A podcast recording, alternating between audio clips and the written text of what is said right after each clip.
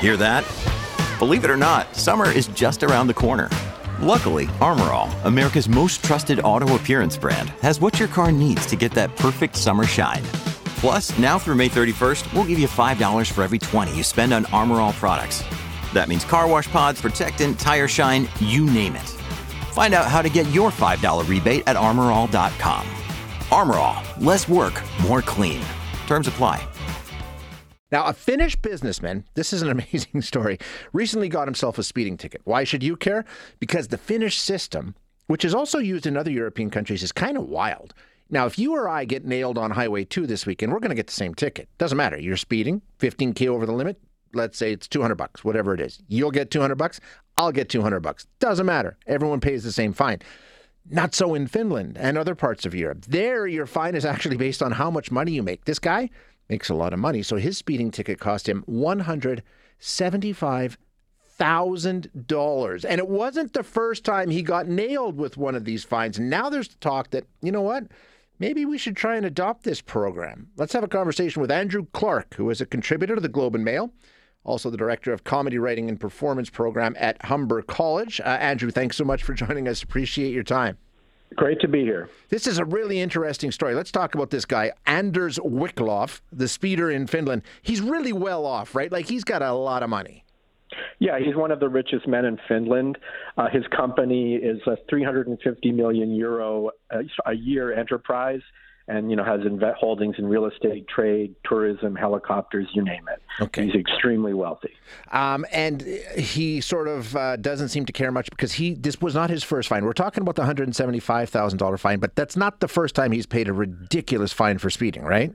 No, in 2013 he paid 136,000 Canadian for doing 76 in a 50 kilometer zone, and in 2018 he was fined $91,200 Canadian approximately. So it's all in all told, he's probably paid almost a half a million dollars Canadian for three speeding tickets in the last ten years. That's incredible. Um, yeah. But the uh, amazing thing is, he's he's. I mean, there's other people who paid even higher fines in in that part of Europe, right? The well, uh, Switzerland has has the same um, idea. It's a sliding scale penalty and so the the the the the worst uh, uh, sort of ticket was a million dollars approximately oh. uh, that a Swedish man paid in Switzerland, uh, and he was doing. I mean, he was really he was doing. Uh, 170 kilometers over the limit in a Mercedes SLS AMG he was going 290 kilometers an hour, and it wasn't. He said his speedometer wasn't working. I honestly, I, I would say if I was going 290 kilometers an hour, I wouldn't need a speedometer no. to tell me something was amiss. Yeah. I didn't feel like I was going that fast. um, so this this sliding scale approach, or this um, you know escalating scale, whatever you want to call it, it's pretty common in Europe. I mean, does it like you say? you've got Switzerland, we've got Finland. Is it in other places too? It, it's it's primarily in those two places. They're tried. They've tried it out in England and they don't use it only for traffic. It's sort of for civil offenses where there is not a high burden of proof. Yeah. So in some countries, I think in Finland as well, for instance, maybe shoplifting, certain kinds of crimes are are on the sliding scale. Um, but the issue is really that you know there is a difference, or uh, there should be a difference between a fine and a tax.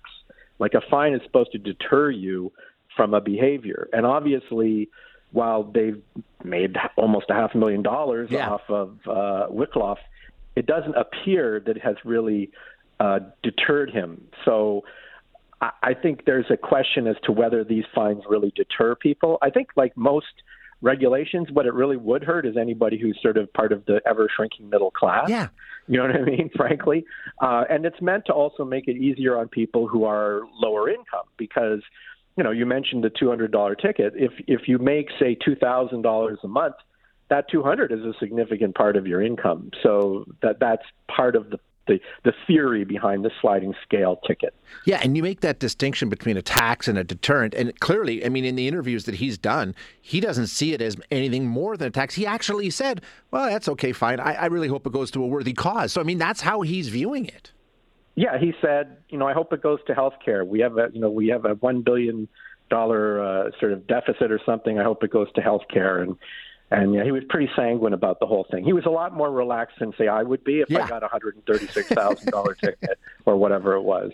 And there actually there was a counselor in Brooklyn who's pushing for this to get a sliding scale. And again, not just for speeding, but for double parking, uh, for you know putting in a driveway when you don't have a permit, this sort of stuff. So it does sort of appeal to people's sense of, you know, in some respects, right or wrong, but at the same time, you know, frankly, why should someone be punished for making a good living? And I think that, and personally, if you're asking me, I mean, I think loss of your driver's license is a lot more of a yeah. deterrent than a few hundred bucks. And I think if you look at the the provincial right across the country, you really have to work pretty hard to lose your license. So I think if people really want to deter dangerous behavior, they, the laws need to be changed so that you know if you have a record of driving recklessly, you lose the privilege of driving. Um, you know, it's remarkable. There's even not to be too, you know, of a downer, but people who drink and drive and kill someone, they get like a 10 year suspension from driving. Personally, I think if you do that, I don't think you should drive again. You're done, frankly. yeah. But you know, there you go. So um, you know. But you're right. Like you take a look at the jurisdictions, and we, we talk about whether you know the the person who's getting nailed they see it as a deterrent or not. It also comes down to the jurisdictions. What are they valuing? Uh, is it the deterrent value, or is it the old? We know there's an uh, always a good audience for tax the rich, and that's basically what we're talking about here. Plus, it's a whole lot of extra revenue that they're not going to get another way. So I mean, you can see that they're perhaps conflicted when they come up with a plan like this too. Yeah, I think it it, it fits in with I think I guess what you would say a, a Finnish mindset or, or, or the culture there. Uh, I think it's going to be a lot harder play in North America, frankly. Um, I think it, that, that fines are meant to deter. But what we want to do is to lower the number of collisions and accidents and fatalities. That's what we're supposed to be trying to do. So they should be looking at what is the most effective way of doing that. Um, part of it is awareness. Like you know, in the '80s, you know, when I was a teenager, you know, people they drank and drove, right? And, oh, yeah. and it was considered acceptable. That they did a wonderful job of making it unacceptable. Yep. Sadly, people still do it, but it's nothing oh, like no. it was. Then, You're absolutely right? right. So you know, that's a, a way of deterring behavior, but.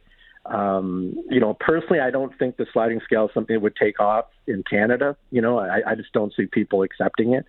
Uh, the other problem with it, I'll tell you, is that it's based on daily or, or your income, your daily income, right? It's it's a day fine in Finland. Um, so if you're really wealthy, you, you don't necessarily have the highest declared income. I believe Jeff Bezos' declared income in 2018 was a million dollars. Sure. But his worth was 182 yeah. billion. So it's very hard to sort of calculate someone's capital gains. So in other words, you might find someone who's quite wealthy and say, well, they make a, a million two a year, but their actual worth is much much higher. So again, you're not really. The reality is, if you have in our in our system, if you have a, a high amount of money, traffic tickets aren't going to bother you that much. Um, but the re- I think the reality is, if you look at the incident in Finland, he, you know, all of a sudden the the traffic, you know, lowered and he just missed it. So, you know, is that a terrible agree? It's not stunt driving. No, he was not. going, you know, it, it, the the zone went from 70 to 50 kilometers an hour, and he was doing 82. Right. So it's not exactly doing wheelies. No, it's not like the guy doing parking. 290 that you mentioned in Switzerland. Right? Exactly. exactly. So to be honest, it doesn't sound like he's a terrible driver, but you know, he he maybe has a bit of a heavy foot, and if you're not aware about how the different zones are changing, you can get nailed, right? So, yeah, there that's the other thing. I don't think people are reckless in speed just right. because they can afford traffic tickets. No, I think you're right. Case, and if it's really egregious, now you've got a different argument. But like you say, they, I mean, 82 and right where it dropped from 70 to 50, we've probably all been there. You know, I mean, it's it's not completely out of the realm of well, that happens. If you're asking me if I ever got a ticket for that, yes. we probably and you know, I was, and I said to the police, I said, yeah, I'm sorry, I, you know, but I wasn't winning the Indy 500 right? I mean, I just was going a little bit fast. I shouldn't have been. I paid the ticket. The the police officer is almost apologetic. He's like, you know, you can you can challenge it, and I'm like, yeah, but I was guilty, so whatever, you know. Yeah, exactly. That's yeah. a long time ago. I learned my lesson. So and it, and uh, you know, that's that's definitely part of it, right? Yeah, exactly, exactly. And what do we want to do with it, Andrew? It's an interesting conversation. I appreciate you being here today. Thanks. Thanks very much.